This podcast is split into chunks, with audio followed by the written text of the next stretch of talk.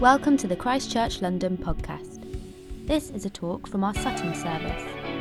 To hear talks from each of our services, please visit christchurchlondon.org. Thank you, Andy. Uh, let's pray as we start. Father God, I bring my words this morning as an offering to you. Um, I pray that by the power of the Spirit, you would work through them and that we might hear something of what you're trying to say to us. Amen. So, uh, I'm John, uh, married to Bethany, and we lead one of the community groups here. Uh, we, as is most common in this church, we have three of the small young people running around all the time. And uh, I'm starting to feel like an old timer now because I've been here nearly five years in the church. So I'm starting to feel like an old timer. Bethany would say, Well, you're old anyway. So, uh, anyway. So uh, it was our wedding anniversary a few weeks ago. Uh, we went out for a nice walk. We took in the Pilgrim's Way. I, I like the idea of that. I think life's a pilgrimage. And, um, and then, you know, God's really been kind of just putting things, in, in, like pieces of a jigsaw puzzle in front of me as, as I've been preparing this talk in my head. Um, and then this week writing it down. And um, so anyway, we went for this walk and then we sat down for lunch. And, and then the answer, apparently, to this talk had been found by Southern Railways 50 or 60 years ago and they said this Live in Surrey free from worry. I wonder how that's working out for anyone who followed their advice. But let's see what Jesus has to say in Luke 12. Then Jesus said to his disciples, Therefore I tell you, do not worry about your life, what you will eat, or about your body, what you will wear. For life is more than food, and the body more than clothes. Consider the ravens. They do not sow or reap. They have no storeroom or barn, yet God feeds them. And how much more valuable you are than birds. Who of you, by worrying, can add a single hour to your life? Since you cannot do this very little thing, why do you worry about the rest? Consider how the wild flowers grow. They do not labor or spin. Yet I tell you, not even Solomon in all his splendor was dressed like one of these. If that is how God clothes the grass of the field, which is here today, and tomorrow is thrown into the fire, how much more will he clothe you, you of little faith? And do not set your heart on what you will eat or drink. Do not worry about it, for the pagan world runs after all such things, and your Father knows that you need them. But seek his kingdom, and these things will be given to you as well. Do not be afraid, little flock, for your Father has been pleased to give you the kingdom. Sell your possessions and give to the poor. Provide purses for yourselves that will not wear out, a treasure in heaven that will never fail, where no thief comes near and no moth destroys. For where your treasure is, there your heart will be also.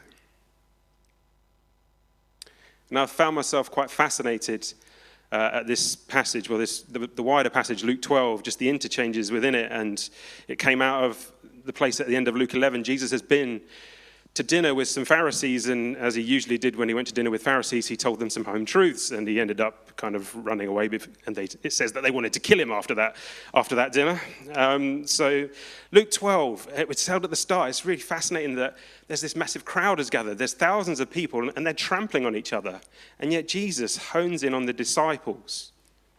For the teaching that he gives throughout Luke 12, he's talking to the disciples. He's not talking to the whole crowd, he's talking to the disciples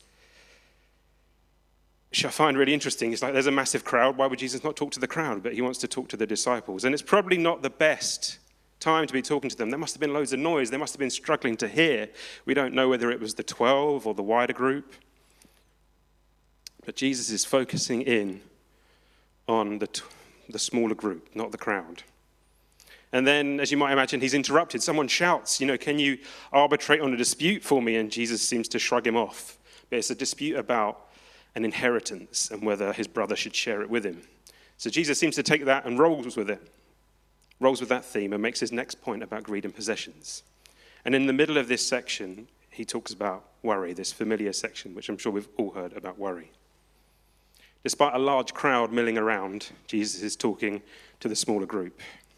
With all that's going on in the world and the busyness of life around us, you've all made the decision to be here this morning. I think this is for us. But why is Jesus talking about worry? Why does he go on to talk about worry? He probably knew it's bad for our health and can lead to the following increased heart rate and blood pressure, muscle tension, headaches, stomach aches, insomnia, fatigue, and difficulty concentrating, or anxiety, depression, irritability, difficulty making decisions, avoidance of social situations, and procrastination. I'm sure Bethany's just ticking off how many I display on a regular basis. But the Mental Health Foundation earlier this year published research that said 60% of UK adults had experienced anxiety which interfered with their daily lives in the prior two weeks. I've heard talk of like an anxiety or a worry epidemic. It's a big problem, and Jesus knew it was bad for our health. Secondly, and probably even more importantly, he knew it can also lead us away from God. It's bad for our faith too. In Mark 4, verse 18, Jesus says, Still others, like seed sown among thorns, hear the word, but the worries of this life, the deceitfulness of wealth, and the desires for other things come in and choke the word, making it unfruitful. Tom Wright, the theologian and writer, says the modern Western world is built on anxiety. You see it on the faces of people hurrying to work. You see it even more as they travel home, tired but without having solved life's problems. Their faces are weary, puzzled, living with the unanswerable question as to what it all means. This world thrives on people setting higher and higher goals for themselves and each other, so that they can worry all day and all year about whether they will reach them. If they do, they will set new ones. If they don't, they will feel they've failed. Was this really how we were supposed to live? I mean, maybe you can relate to that. Maybe it reminds you of someone else. But I find it interesting that Jesus focuses his call to not worry on food and clothing. He doesn't mention health, wealth, or shelter. But then for the people he was talking to, that probably was what they were most worried about. He's talking to the disciples. In Luke 10, we'd read about how he sent the 72 out without a purse or a bag or sandals. That's some serious traveling light. By comparison, the message translation talks about what's on the table at mealtimes or if the clothes in your closet are in fashion. He goes on to tell us how loved we are. He actually tells us twice reinforcing the point. He first compares the ravens, and then secondly, the wildflowers. He reinforces it because we are so loved by God. God cares about us so much. He contrasts the way of the world and the way of the Father, and then he flips to what we should do instead seek the kingdom. And this is like the ultimate replacement strategy at work here. Jesus isn't telling them to do something Well, he's not telling them to stop doing something, he's telling them to do something more positive instead. And I'm sure many of us are parents and we'll know the futility of just telling a misbehaving child to stop doing what they're doing. Because when they find out it's annoying you, it's just even more fun to do it even more, isn't it? But if you can manage to find the miracle of uh, getting them to do something more positive, you know, it tends to have a much better effect. Jesus says, Seek the kingdom, and that the Father is pleased to give us the kingdom seek it, and the Father's pleased to give it to us. What does it look like? What does it look like for us today? When the Bible talks about heaven, it talks about intimacy with Jesus, where you get to see the Father, we get to be face to face with Him and Jesus. There's worship, there's a lack of hunger, thirst, and sorrow. We are all, all pain and trouble is gone. And I think we can have that in part on earth. Luke 10 talks about the kingdom of heaven coming near. We're carriers of the kingdom. When we meet people, the kingdom of heaven comes near. We're ca- carriers of the kingdom. And I think we can have some of this today. It's why God still heals today, God still moves today. It's the kingdom of heaven breaking into earth. As Walter Rauschenbusch says, the kingdom of God is not a matter of getting individuals to heaven, but of transforming the life on earth into the harmony of heaven. That's a pretty amazing, mind blowing thing to seek. I don't know if you worry or what you worry about. But if you're all going to sit there and tell me you never worry, we probably need to do another sermon series on something else. There are lots of things we can worry about. Health and financial issues are two of the things that I struggle with a lot. And it's all very well trying to focus on seeking the kingdom, but I think there are a few other things we can do as well. The first one, which is to pray. There's the amazing verses in Philippians 4, verses 6 and 7 which say, Do not be anxious about anything, but in every situation, by prayer and petition, with thanksgiving, present your requests to God. and the peace of God, which transcends all understanding, will guard your hearts and minds in Christ Jesus. I always remember a sermon one time, a talk one time, and it was talking about the fig tree and how Jesus went to the fig tree and was looking for fruit when there was no fruit. And it wasn't the season for fruit, so there would never have been any fruit. But Jesus was looking for fruit all the same. And I remember the teacher saying, The Spirit brings fruit out of season. The Holy Spirit can bring fruit out of season. When we offer up our worries to God, when we lift them up to heaven, He can send back down that peace which passes all understanding. And the Bible also tells us to pray for each other, particularly in James. Is anyone among you ill? Let them call the elders of the church to pray over them and anoint them with oil in the name of the Lord. Seek the Lord for your healing. How many stories are there in the New Testament of people seeking Jesus because they wanted healing? Jesus isn't here in person these days, but he's with us by his Spirit. And he still heals today. I fully believe that. We can still seek him for our healing. And getting other people to pray for you is so powerful and an important part of that. I don't really know why, I've got no idea, but somehow God seems to work differently when you involve someone else. It can be awkward, it can be emotional, but in my experience, it's ultimately better for us. Earlier this year, I had a flare up of some blood clots in, in, the varicose veins in my leg. I'm waiting for an operation to close some veins off. It's all rather irritating. Um, but I had a flare up and I went to see the GP about it. And they said, Well, it's not cleared up like we'd hoped it would, so we want to send you for an ultrasound scan. But then apparently they couldn't send me for an ultrasound scan of my veins without doing a blood clot. So I, Friday lunchtime, I went for a blood test, a blood test even, not a blood clot, a blood test. But I went for my blood test on Friday lunchtime, and um, about three o'clock in the afternoon, I got a phone call from my GP saying, "We've got your blood blood test results. You need to go to A&E now. We think you might have a DVT." And I was like, okay, I'll go to A&E. So I went to A&E. No one thought I had a blood, no one thought I had a DVT, but their protocol is until they can scan it, they give you, you know, kind of maximum strength blood thinners. And uh, so it turned out I was on these for 10 days until they could get an ultrasound scan to say that I didn't have a DVT. Uh, all they said to me was, don't bang your head. So uh, I was a bit worried after that. And on Sunday morning, uh, I was in church, and I said, it'd be really great to pray with someone, but again, it was a bit awkward. Eventually, I plucked up the courage to talk to Femi. And you know, Femi, as he was, was lovely. He prayed for me. He said a lot of good things uh, in his prayer. Um, but then afterwards, he said, you know, John, I got this vision while I was praying for you. I got this vision of you walking forward on your own two legs.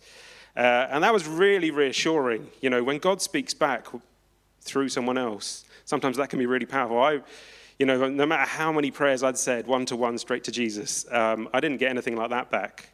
But talking to Femi, asking Femi to pray, and you know, just God using Femi to, to give me that word, that really helped me worry a, a bit less about the whole thing.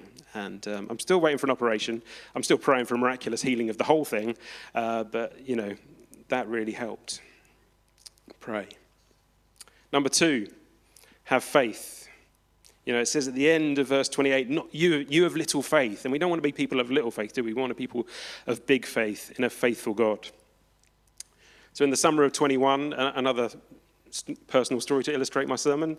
Seemed like I've got a few of these lined up. Um, in the summer of 21, we were going away on holiday to Cornwall, which was a great holiday, but we were also trying to buy a house, and uh, we couldn't afford a house. So, because I was working for a Christian organization at the time, I was able to work with this charity called Mission Housing, who were trying to help us buy a house. And we were working with Kingdom Bank.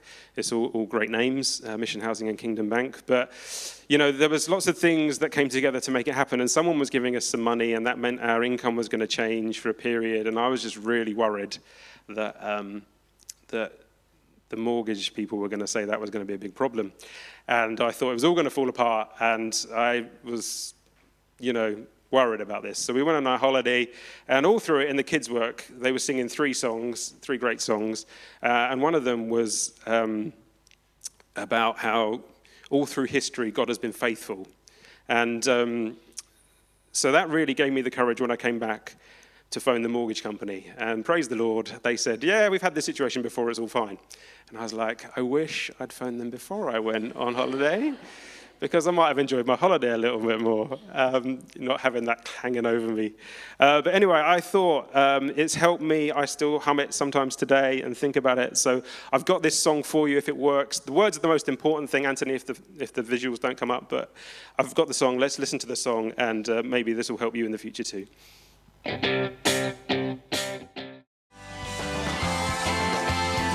Bible talks about having childlike faith, so if that's all you take from this morning, I'll be happy with that. Thank you, oh, thank you, that all through history you've been faithful. Thank you, oh, thank you, that you are just the same when it comes to me. God is a faithful God. And if we think back on it, we've probably got stories, testimonies in our own lives of his faithfulness already. And, and I hope that will help see you through uh, any times of worry. Third thing I can suggest is to dwell on Scripture. The Bible is this rich tapestry of things that intersect with each other, and it's littered with references you could use to support the teaching that Jesus is giving here and reinforce the message. So there was once a period that the seek first the kingdom is really important to me. I once resolved that I was going to have to seek first the kingdom with everything I'd got, and God was going to have to give us the things we needed because uh, there just wasn't any other way. Um, but at the time, I also really took to heart Psalm 37, verses 23 to 26. The Lord makes firm the steps of the right, of the one who delights in him.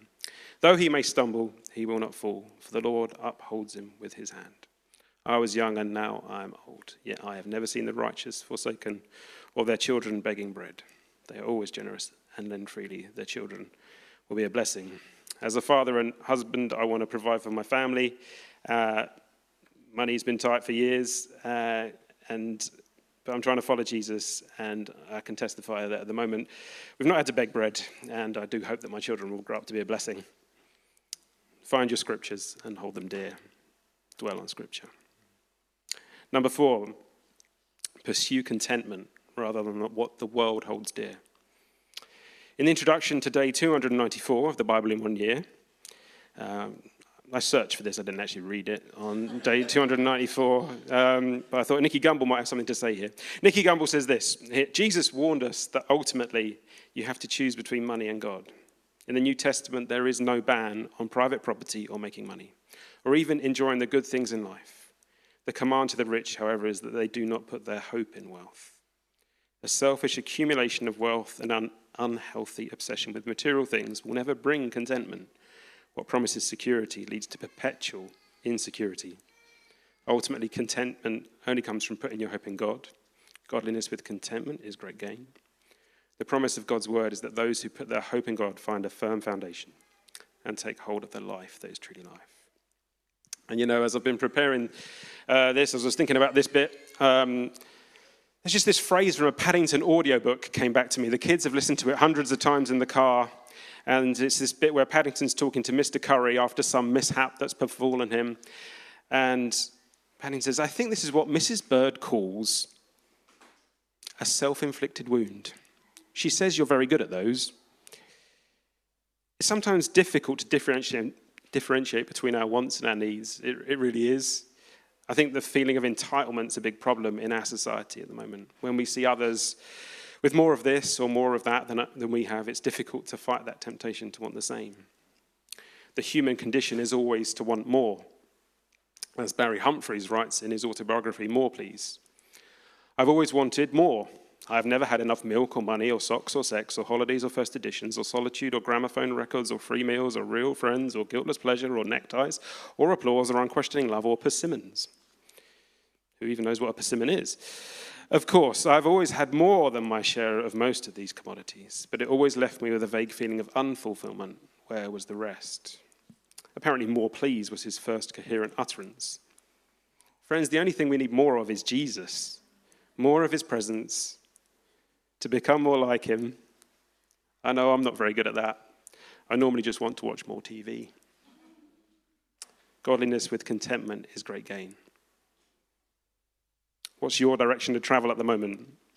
Godliness with contentment or more at all costs? Catherine Ishola quoted George Muller the other week, and he had some advice for young believers, which I think might be helpful here. One, be slow to take new steps in the Lord's service, or in your business, or in your families, Weigh everything well, weigh all in the light of Holy Scriptures and in the fear of God. Two, seek to have no will of your own in order to ascertain the mind of God regarding any steps you propose taking, so that you can honestly say you are willing to do the will of God if He will only please to instruct you. But when you have found out what the will of God is, seek for His help and seek it earnestly, perseveringly, patiently, believingly, expectantly, and you will surely, in His own time and way, obtain it. What can we do about worry? We can pray have faith, dwell on Scripture, and pursue contentment. Now, the little section headings in the Bible weren't there in the original text. And to be honest, I think our verses today were meant to be read in context with 13 to 21 beforehand. This section about worry relates to a wider point about money and the degree to which it has a hold or an influence on us, which is why I think Jesus rounds off in verses 32 to 34, talking about where your treasure is, there also your heart will be. Verses 31, 13 to 21 talk of the worldly way. Store up as much as you can. It's the story of the rich fool. Store up as much as you can to make sure you've got plenty.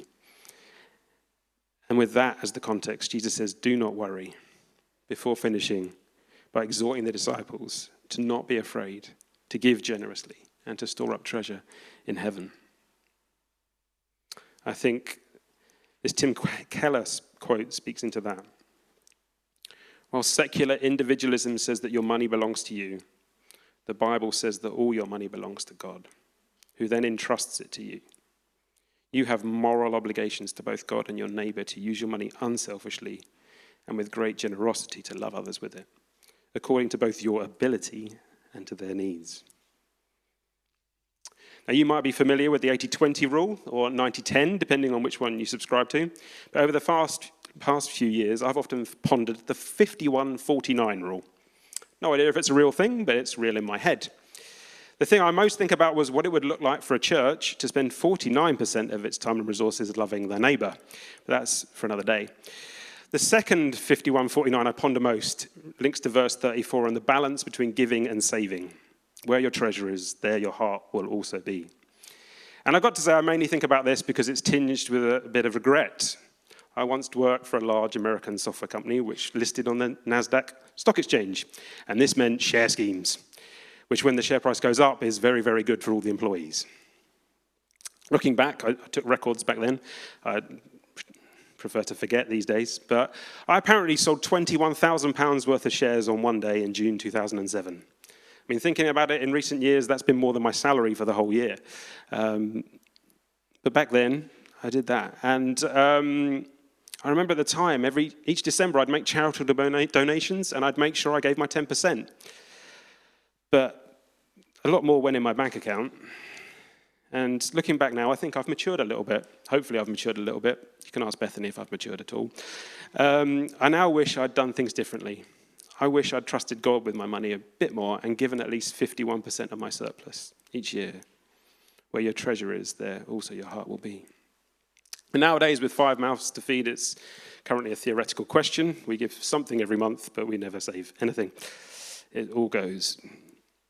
And I'm not suggesting the 5149 is a hard and fast rule. We should all do it. You won't find it in the Bible.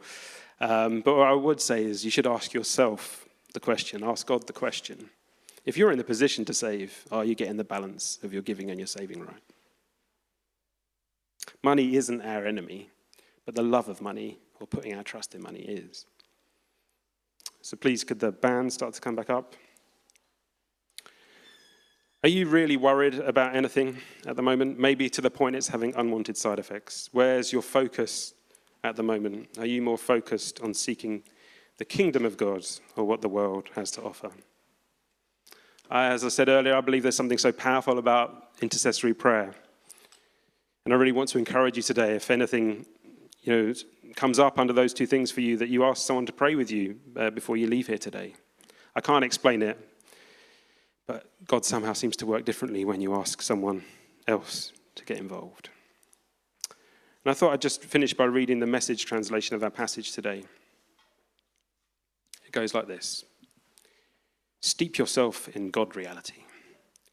He continued this subject with his disciples. Don't fuss about what's on the table at mealtimes or if the clothes in your closet are in fashion. There is far more to your inner life than the food you put in your stomach, more to your outer appearance than the clothes you hang on your body. Look at the ravens, free and unfettered, not tied down to a job description, carefree in the care of God, and you count far more. Has anyone by fussing before the mirror ever gotten taller by so much as an inch? If fussing can't even do that, why fuss at all? Walk into the fields and look at the wildflowers.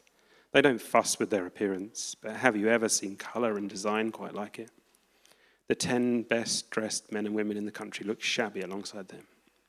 If God gives such attention to the wildflowers, most of them never even seen, don't you think He'll attend to you, take pride in you, do His best for you?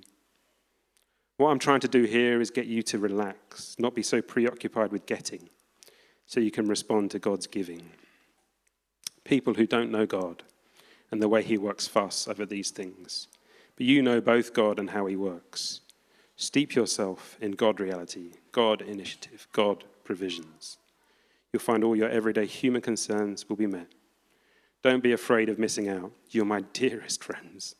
The Father wants to give you the very kingdom itself. Be generous, give to the poor. Get yourselves a bank that can't go bankrupt, a bank in heaven far from bank robbers, safe from embezzlers, a bank you can bank on. It's obvious, isn't it? The place where your treasure is, is the place you'll most want to be and end up being. Friends, the beauty of the Christian life of church is that we don't have to do any of this on our own. My prayer is that we focus on seeking the kingdom together. We store up treasures in heaven together, and that way we worry less together.